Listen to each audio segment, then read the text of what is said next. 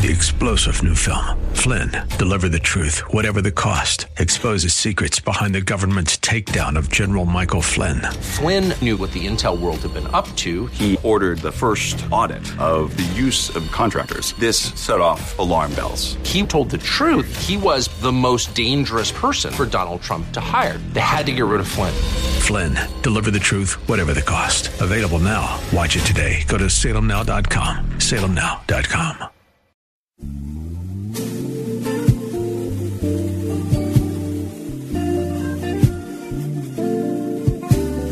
Welcome to the radio broadcast ministry of Kettering Baptist Church, where we minister in the spirit of excellence under the leadership of our anointed senior pastor, Lucus Sterling III.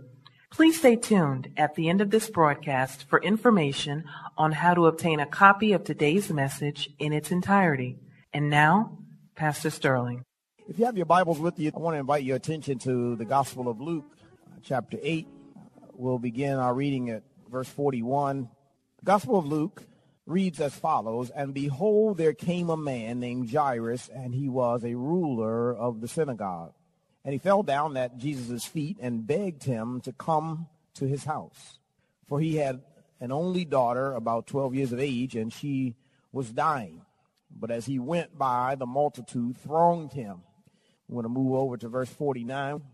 While he was still speaking, someone came from the ruler of the synagogue's house, saying to him, Your daughter is dead. Do not trouble the teacher. But when Jesus heard it, he answered him, saying, Do not be afraid, only believe, and she will be made well. And when he came into the house, he permitted no one to go in except Peter, James, and John, and the father and mother of the girl. Now all wept and mourned for her. But he said, Do not weep. She is not dead, but sleeping. And they ridiculed him, knowing that she was dead. But he put them all outside, took her by the hand, and called, saying, Little girl, arise. Then her spirit returned, and she arose immediately. And he commanded that she be given something to eat. And her parents were astonished, but he charged them to tell no one what had happened. Father, in your most precious and wonderful name, we come on this day that you might clearly speak a word in our midst. We need to hear from you today, God, a word that would challenge someone who's walking in sin and who has not come out of darkness into the light, that they may be drawn to the saving knowledge of Jesus Christ. Father, speak a word that would cause someone who's drifting in their fellowship to be restored unto you and to renew that broken fellowship. Father, speak a word in this place that would encourage someone who came in discouraged, give direction to someone who needs it. Father, uplift some downtrodden head. I pray that your word today would be power in our lives. Speak, Heavenly Father, as I yield myself to you, an instrument in your hand, accomplish your will on this day. And you will get all the glory and all the honor and all the praise. For it is in Jesus' name we pray with thanksgiving and expectation. Amen and amen.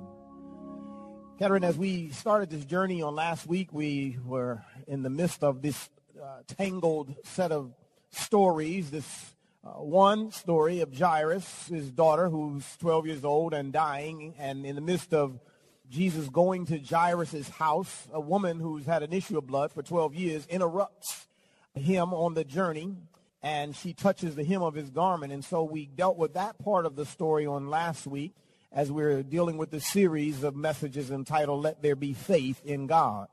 Last week we talked from the subject matter faith to be made well and in our examination of Luke chapter 8 verses 40 through 48 we said that first of all faith to be made well believes that God is able to do it. And ain't no need in you going to the Lord if you don't believe he's able to do it.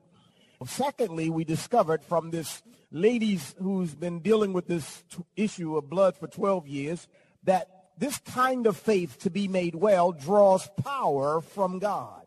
For when she touched the hem of his garment, Jesus said, I felt power leave out of me. I felt the virtue leave out of me. And so when we reach forward to God for healing purposes, for to be made well, the power of God will flow in our direction. And then finally, we said that this faith to be made well allows you to go in peace. For this woman, when she finally confesses her sin that she had committed by being in the crowd in the first place, being unholy herself or being unclean herself and touching the hem of a, a holy man of God, she confesses her sin and why she did what she did. Uh, Jesus doesn't even deal with the issue of sin. He just tells her, woman, your faith has made you well.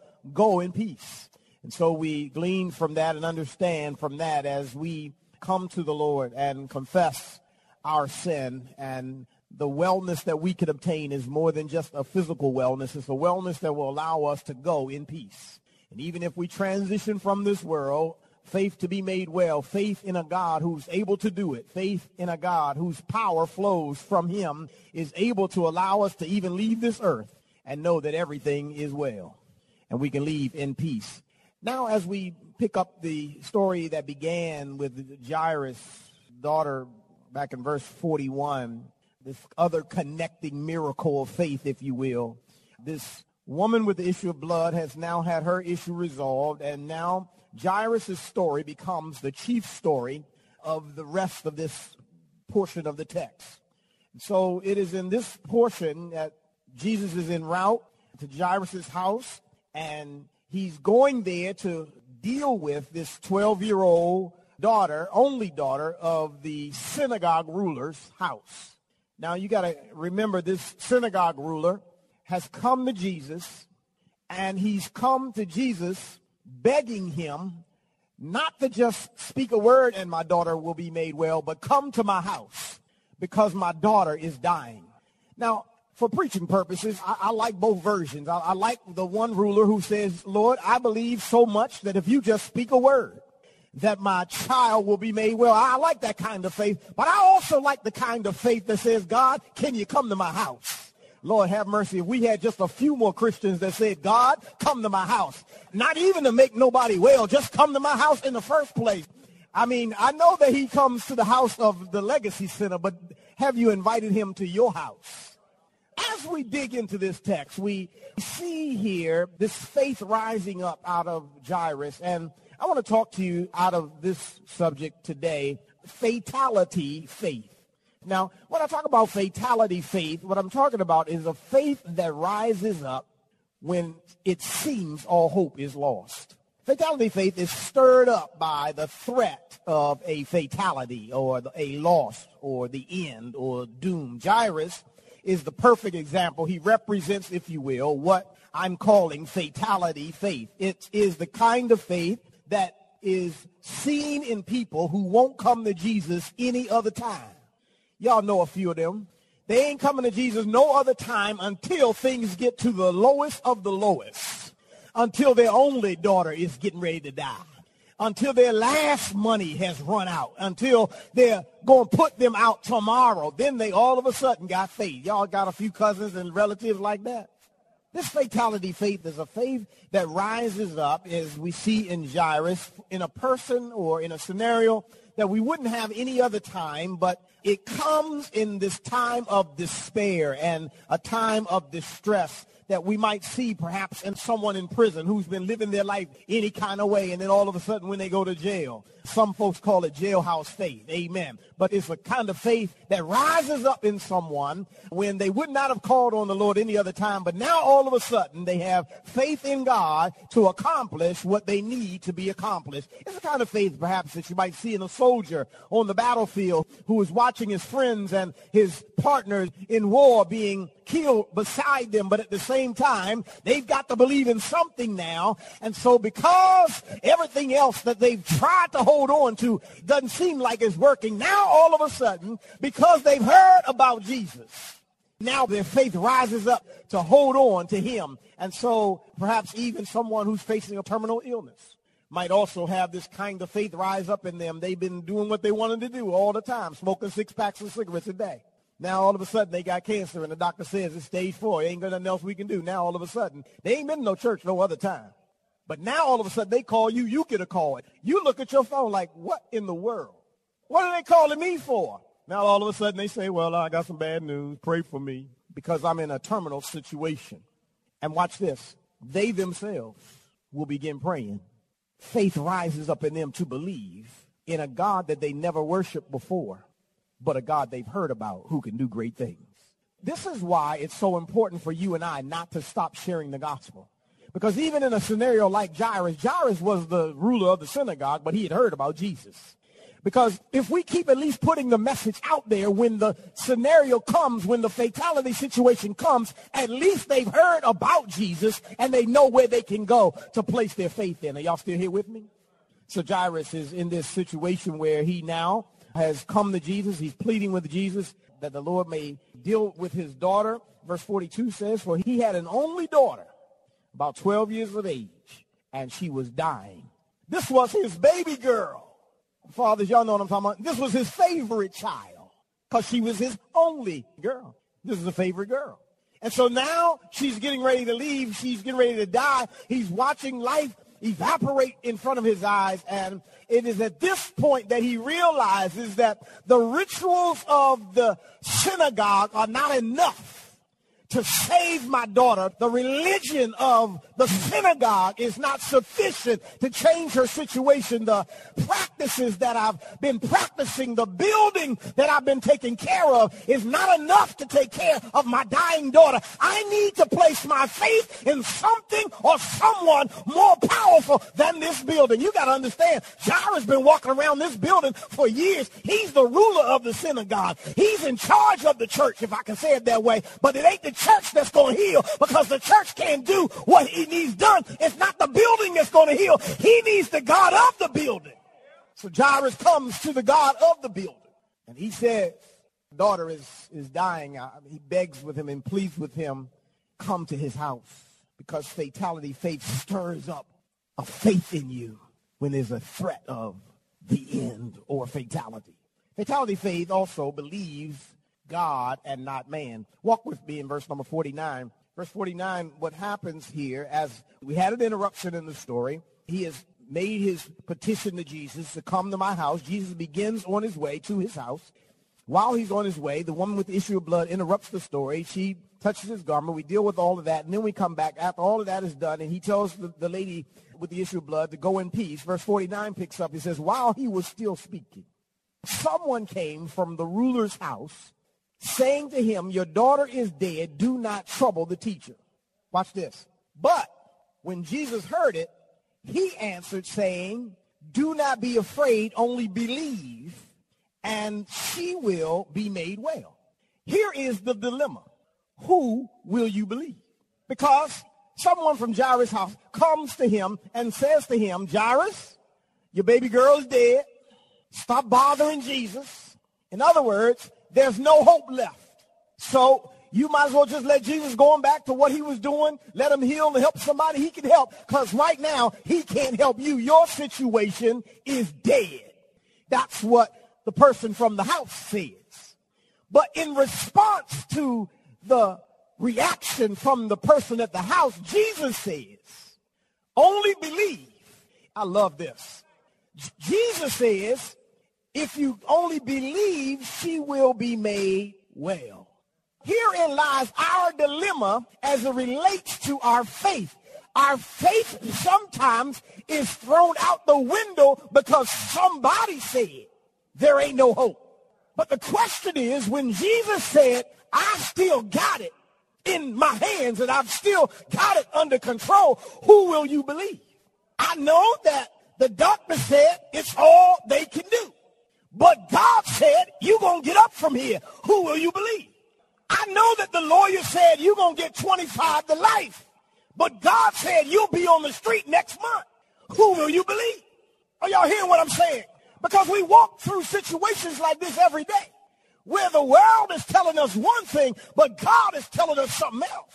The world is saying, give up on the church. The world is saying, give up on your Christ. What has God done for you lately? And God said, I woke you up this morning. I started you on your way. I gave you food to eat, clothes to wear. I took care of you last night. I'm the one that made sure that your house was safe. Who will you believe? You got to make it up in your mind whether you're going to believe God or whether you're going to believe man. And watch this. Because verse 51 helps us to understand that Jairus believed God.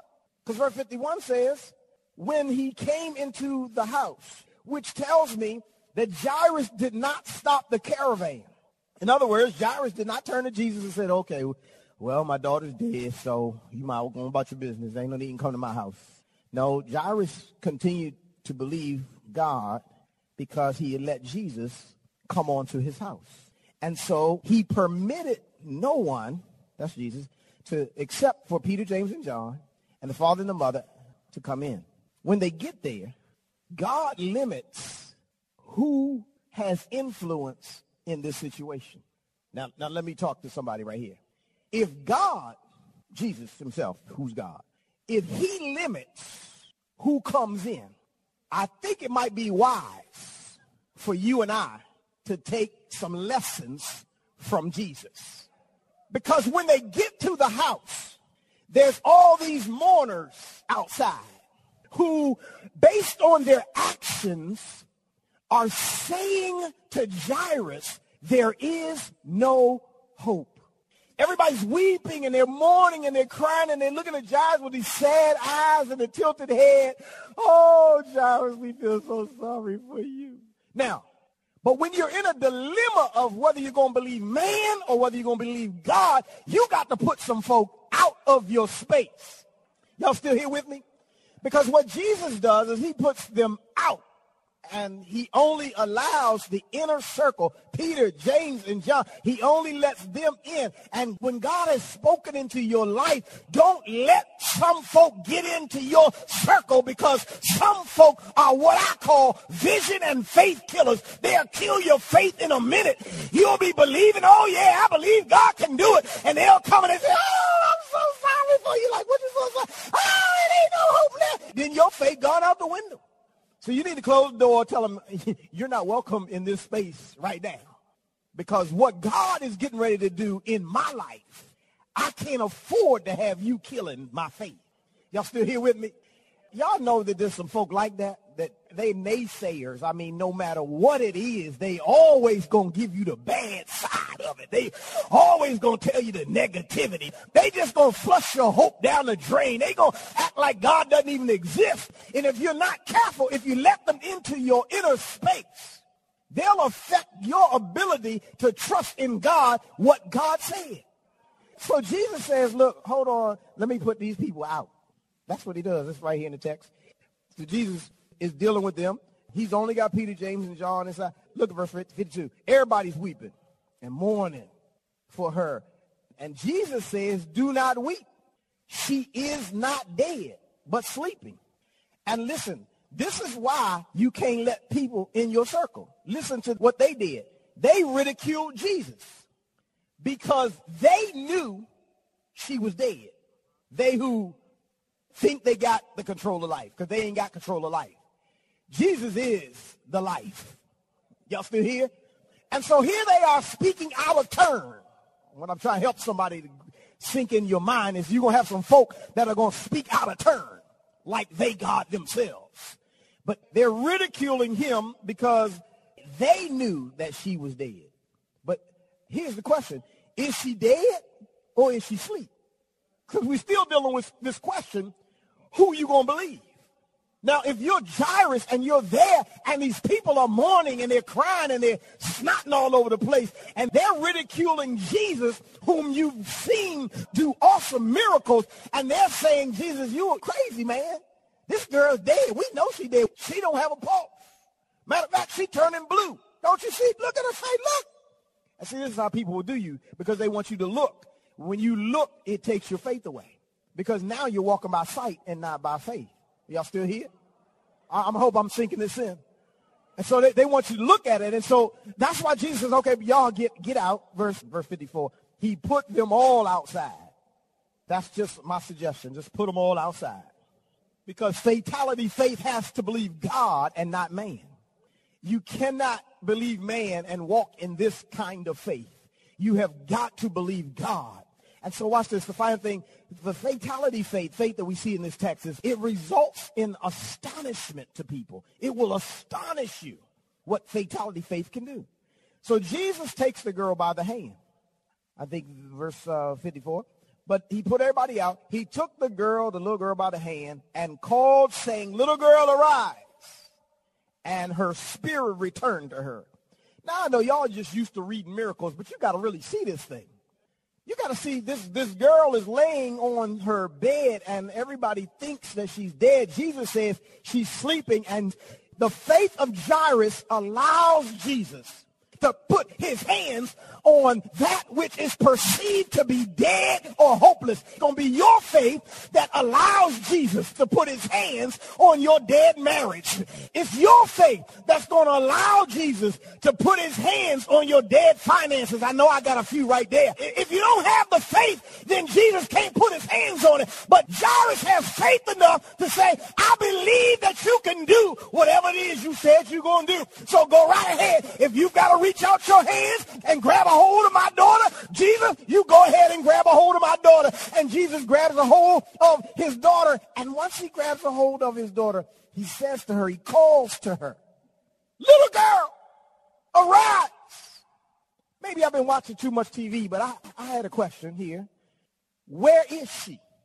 Because the text says her spirit returns. But there's a question that came to my mind. Where was her spirit? Because it wasn't there. But Jesus says, but she wasn't dead. What dimension did Jesus have to speak into in order to call her spirit back? Because perhaps the dimension that you're dealing in doesn't have the capability of calling your dead situation back. But I know a man who can speak into a dimension that can call a spirit back from the dead. Lord, help me right here. I know a man his name is Jesus. And if you put your faith in him, he can resurrect any dead situation that you're dealing with. I just believe that he can bring it back to life. He can bring it back to a place where nobody thought it ever would be. He raises this girl from the dead. And watch this. And the Bible says that her parents were astonished this is verse 50, 56, I think it is. They were completely amazed. They were, they were taken aback. They were surprised. They were in wonder. They were in awe of what they just saw. Because listen, the results of placing your faith, true faith in God, will astonish you every time. Even if your own life is lifeless. If you've got no spiritual life in you, and people have given up on you. And people have said there's no hope left in you. Our God, if you put your faith in him, Lord help me here, he is able to do it. He can turn it around. He can bring life to it. And it will astonish you what God can do, even with your life. And listen to me. Don't listen to what other people say. You got to listen to God. If God says, I can make something out of you, you better believe God instead of believing man. If it takes fatality faith, if it takes everything around you seeming like it's going to die, in order for you to have that faith, then you get that faith. But you believe in God. Father in heaven, thank you for the word today. Thank you for this opportunity we have to talk about fatality faith. Father, perhaps someone here today realizes that their life is nearly dead and there seems to be no other hope but to trust in you. And so I'm praying, God, that you would turn their heart to you. I'm praying that they would turn their decision to you, that they would trust you today to bring their life back to life. That you would bring their dead situation back to life. That you would bring their hopeless scenario back to life that you would call it from whatever dimension, whatever atmosphere it is escaping to, and call it back to life and raise it up from its deadness. Have your way in this place today, and we will give you the glory and the honor and the praise. In Jesus' name we pray. Amen. Praise the Lord. You have been listening to the radio broadcast ministry of Kettering Baptist Church under the leadership of Senior Pastor Lucus Sterling III where we minister in the spirit of excellence. We pray that you have been richly blessed by today's message. Financial contributions in support of this ministry are welcome. We thank you in advance for uniting with us in kingdom building. For a copy of this sermon on CD or to hear this message again on the web, please visit our website at ketteringministries.org and remember to reference the title or broadcast date. We hope that you have enjoyed our journey together, and we invite you to join us for one of our spirit-filled worship services, Sundays at 8 a.m. or 11 a.m. at our new edifice called the Legacy Center, located at 6909 Crain Highway, Upper Marlboro, Maryland. For additional information, go to our website at ketteringministries.org or contact our church office at 301-627-9500. Please join us again as Senior Pastor Lucus Sterling III and the Kettering Baptist Church family minister in the spirit of excellence.